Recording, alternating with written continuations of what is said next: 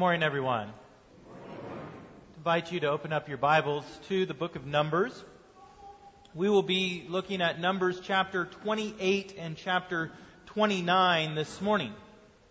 Now, as Pastor Mike mentioned, chapters 28 and 29 outline the offerings that are to be given throughout the year in the life of Israel.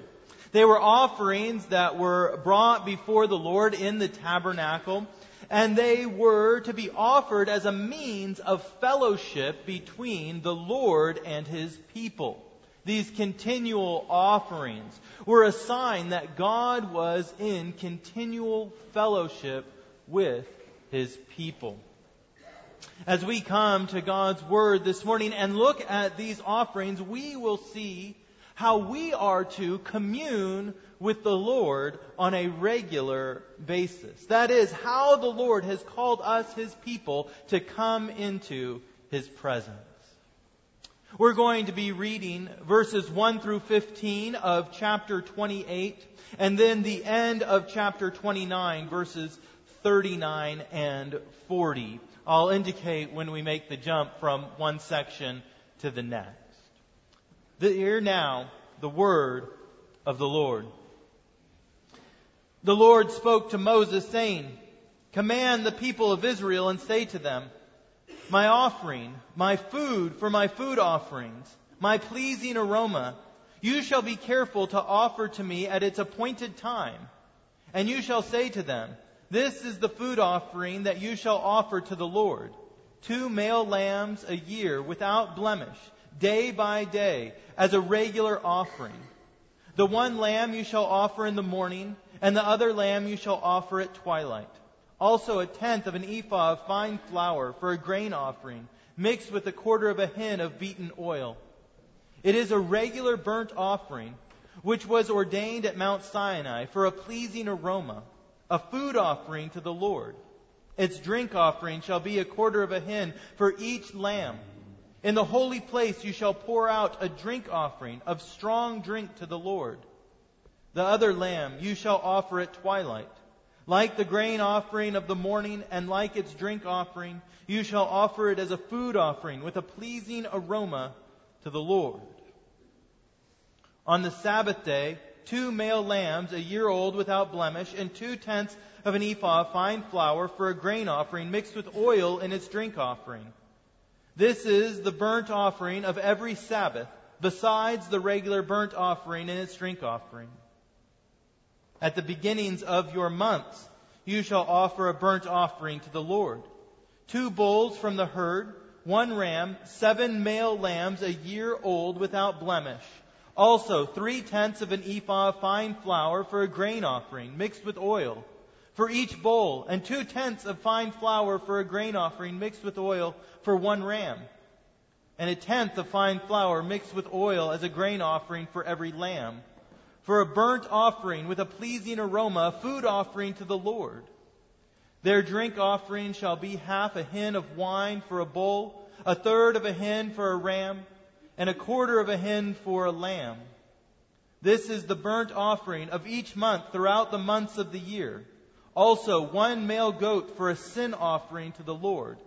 It shall be offered besides the regular burnt offering and its drink offering. Now to chapter 29, verses 39 and 40.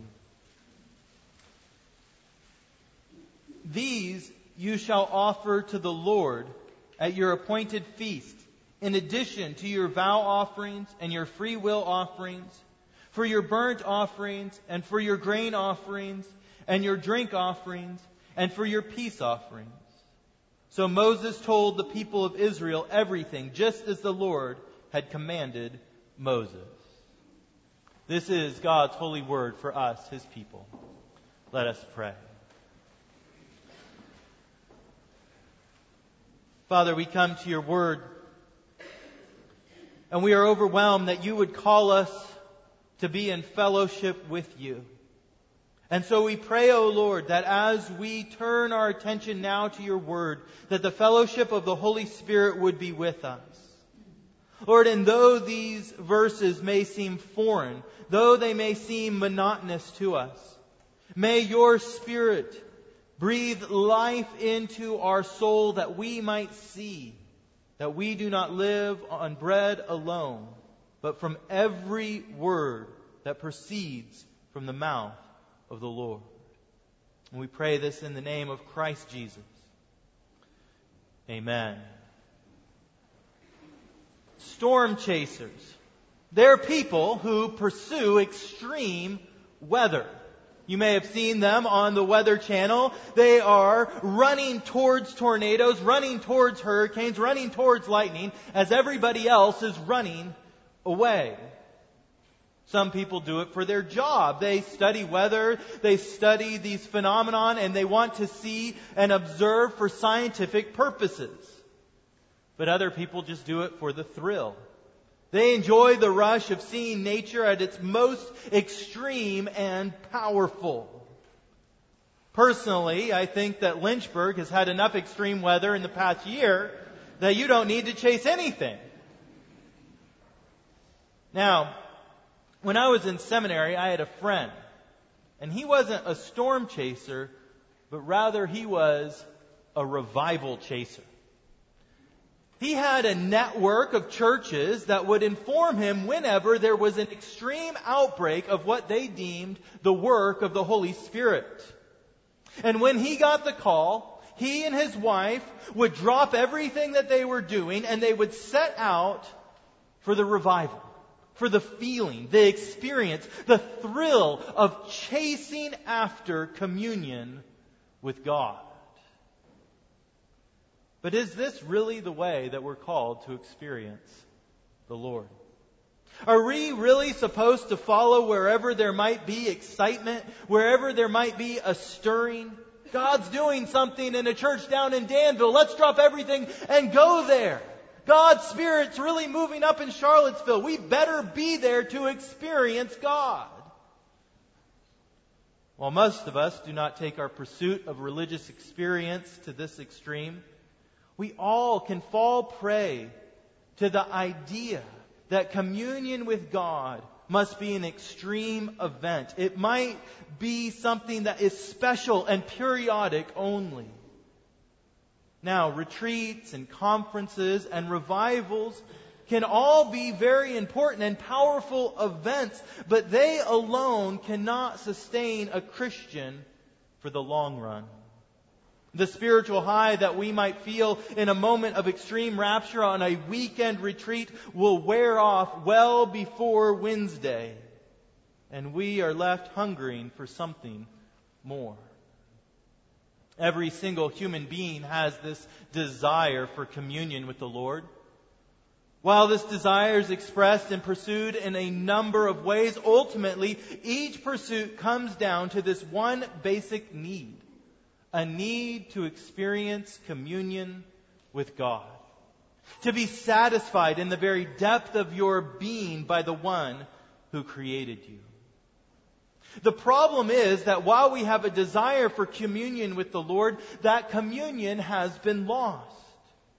As the shorter catechism explains, all mankind by their fall lost communion with God. You see, sin has created a breach in our ability to experience God. And therefore, all who remain in sin remain like one who hungers but has no food, one who thirsts but has no water, one who is chasing the wind. So, how will we pursue communion with God? How are we to find satisfaction, the satisfaction of being in relationship with the Lord? In our passage for this morning, we come to a section that outlines for us the regular schedule of offerings that were to be made in the tabernacle. The daily, weekly, monthly, and annual sacrifices and offerings that were to be practiced so that communion between the people of Israel and the Lord would be maintained. Again, as we read in verses 1 through 2 of our text, the Lord spoke to Moses saying, Command the people of Israel and say to them, my offering, my food for my food offerings, my pleasing aroma, you shall be careful to offer to me at its appointed time.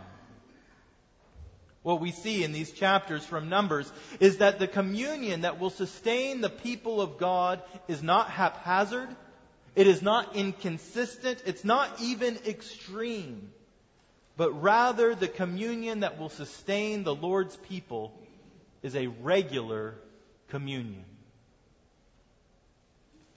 Now, the first thing that anyone reading Numbers 28 through 29 will notice, as I'm sure you did, is the large number of blood sacrifices that must be made in these regular offerings. Annually, you're talking about sacrificing 113 bulls and 1,086 lambs. Sacrifice had to be made for every single offering that was required. Why?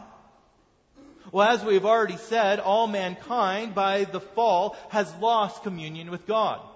Each and every one of us is naturally in a state that we would call lost. That is, we are born estranged from God, desiring communion with God, but not able to attain it. We are not in a right relationship with Him. And the Bible clearly explains that the shedding of blood is the only means by which a relationship with God may be reestablished. The only way for a sinful people to come back into communing with the Lord is through the shedding of blood. And therefore we read in Hebrews 9:20, without the shedding of blood there is no forgiveness of sins. All of the sacrifices, all the shedding of blood is pointing to this one reality. Without blood there can be no forgiveness of sins. And without forgiveness of sins, there can be no fellowship, no communion between God and His people. So, for there to be regular communion between God and His people, there must be regular atonement made through the shedding of blood. Every morning and every evening, blood had to be shed. Every Sabbath, blood had to be shed. Every new moon, blood was shed. Every Passover celebration, blood had to be shed. A communal, a continual flow of blood had to be maintained so that those who were estranged from God through their own rebellion and sin might be brought back into His presence.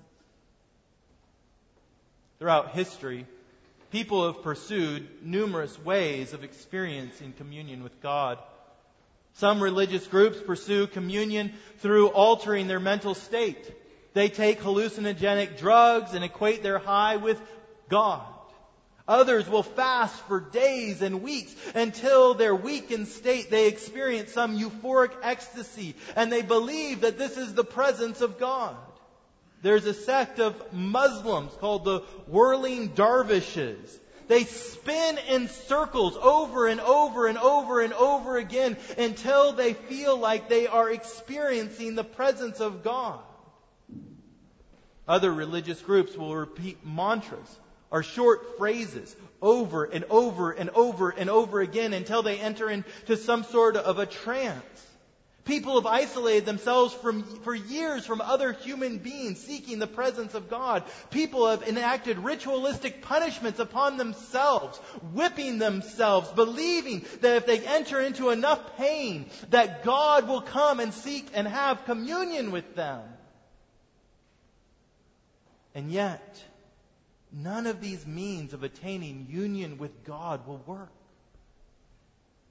The Word of God is clear that the only foundation for union with God is through blood atonement.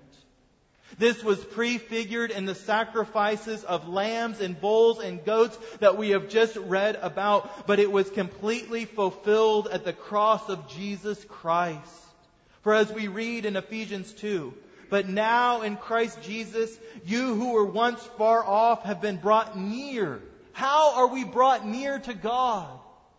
By the blood of Christ.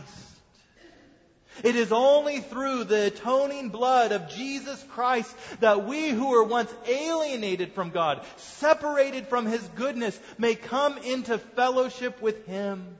It is the blood of Jesus that establishes the way to communing with the Almighty. It is the blood of Jesus that is the bridge from isolation and enmity and war with God to community and fellowship and peace with God. Regular communion with the Lord is not brought about or established through heightened emotional, ecstatic states. It's not brought about through self-punishment or through rhythmic prayers or chants. Regular communion with God is established through the sacrifice of Jesus Christ. And therefore, the step that we must take to find union with God to experience spiritual vitality in our lives, to have a close, personal, vital relationship with God, is in fact the abandonment of all of our self-devised means of coming into relationship with God and completely trusting and relying on the full sufficiency of the blood of Christ to usher you into the presence of God. And maybe you are here this morning and you have never let go of your means of connecting with God. Maybe you have sought Him through religious practice or self-denial. Maybe through personal meditation or connection with nature. Or maybe you have even given up that there is any hope of communing with God. Now is the time to trust in Christ. To turn from your sin and trust that His death on the cross washes away all of your sin so that you might be welcomed into fellowship with God Himself. Do you trust Christ? Do you know and believe that His blood cleanses you from your sin? This is the foundation. This is the means. This is the only way to have communion with God. The shed blood of Jesus Christ. For Jesus said, I am the way and the truth and the life. No one comes to the Father except through me. This is where communion must begin. This is where we must start to have regular communion with God through the atoning blood of Jesus Christ alone. This is the main thing. This is what I want you to see in our text. My preaching professor would be very offended that I hit my height at the beginning of my sermon. But this is what the most important thing is. If you would have communion with the Lord, you must begin with the blood of Jesus Christ. But there are some other points that we learn from our text about regular communion. And the next thing I want to point out about communing with the Lord is that it is to be practiced daily. It is to be practiced daily. Look at verse 3. It says, and you shall say to them, this is the Lord telling Moses to tell the people, this is the food offering that you shall offer to the Lord.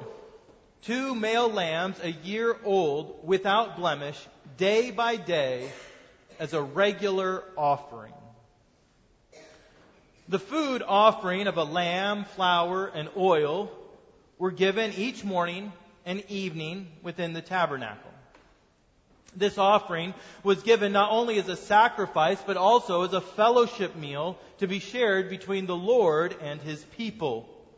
And in the commanding a daily offering, the Lord is communicating to us, His people, that communion with Him is to be practiced on a daily basis.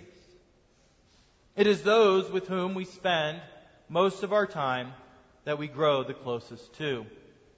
There is something about routine and regularity that strengthens the bond of communion. We have been taught almost the complete opposite, though, in our culture. Because we are a culture of consumers.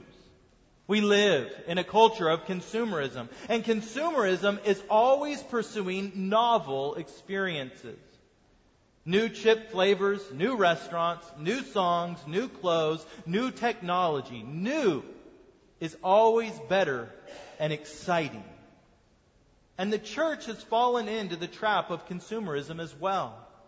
There is a general sense that routine, order, and regularity is outdated. It's boring. It's rote. We'll get you into a rut. We need to offer new things. And while we don't want to make the opposite mistake and say that new is bad, we must realize that regularity and routine are how we come to know the Lord more deeply. The routine of spending time in prayer and in the Word of God day in and day out is what will bring depth and richness to your communion with God. A daily discipline of spending time with the Lord is how you will come to know Him more intimately. You don't need a special event or a special occasion. Communion with the Lord through the blood of Christ is open to you every single day of your life. You don't have to go chasing experiences or waiting for the right song to be played on Sunday morning to know the presence of the Lord.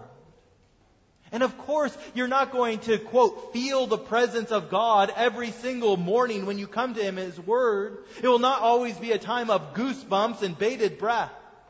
But what healthy relationship in your life is characterized by constant drama?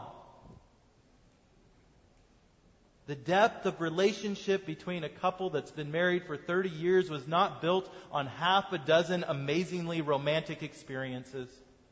It is built through waking up each morning and getting ready together, eating breakfast together, doing dishes and folding laundry together, taking care of the yard together, raising children together, worrying about teenagers together. It's about being sick and hurt and scared together. It's about triumphing and achieving and growing together. It's about the nightly I love you said in exhaustion from the day. Truly deep, rich, and healthy relationships are built on a hundred thousand mundane moments of faithfulness spent together on a daily basis. And so too must our communion with God be practiced day in and day out. Waking up with prayer, thanking the Lord for our daily bread, calling out to the Lord for help to walk in His ways, constantly in our joys as well as our trials, in our mundane routine of the day, experiencing the faithfulness of the Lord. That is where regular communion that is deep and satisfying occurs. For regular communion must be practiced daily. And so, regular communion is established by the blood of Christ. Regular communion is practiced daily. The next thing that we see in our text is that regular communion is shaped by the principle of the Sabbath. Now, the Sabbath principle is simple enough.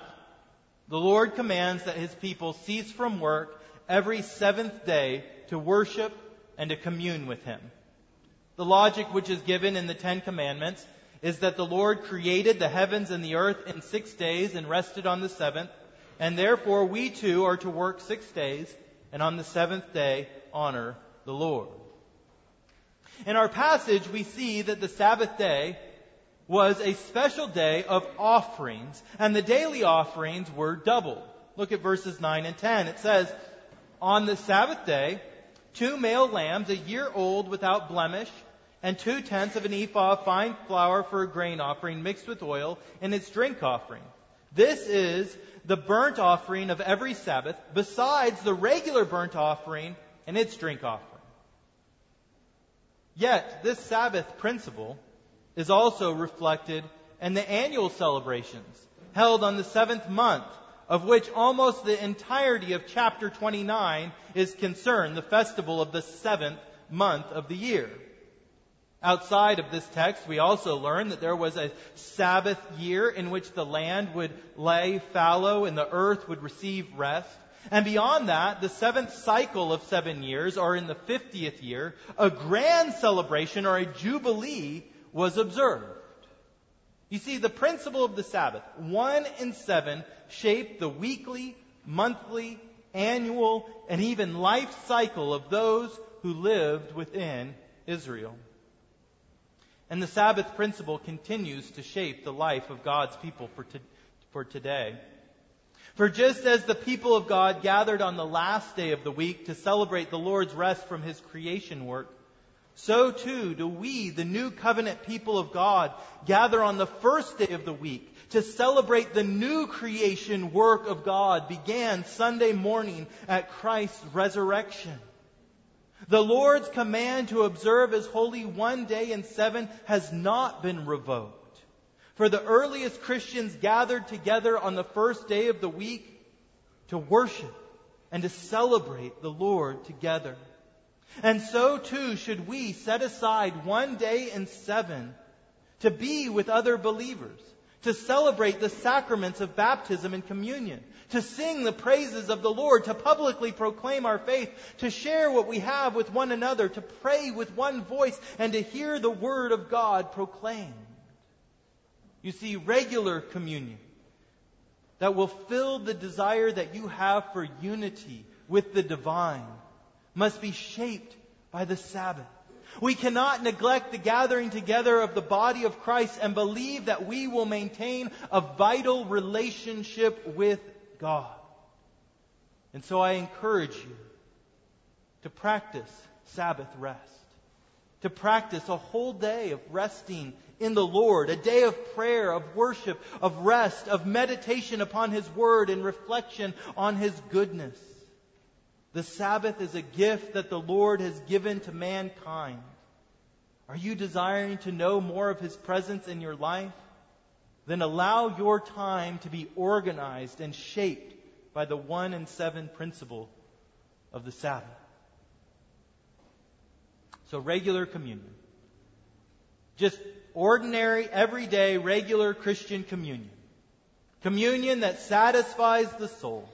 Communion that is described as living water and heavenly bread. Regular communion. It's established by the blood of Christ. It's practiced in a daily routine. It is shaped by the principle of the Sabbath. And finally, and very briefly, what we see in our text is that it is focused on the redemptive work of God.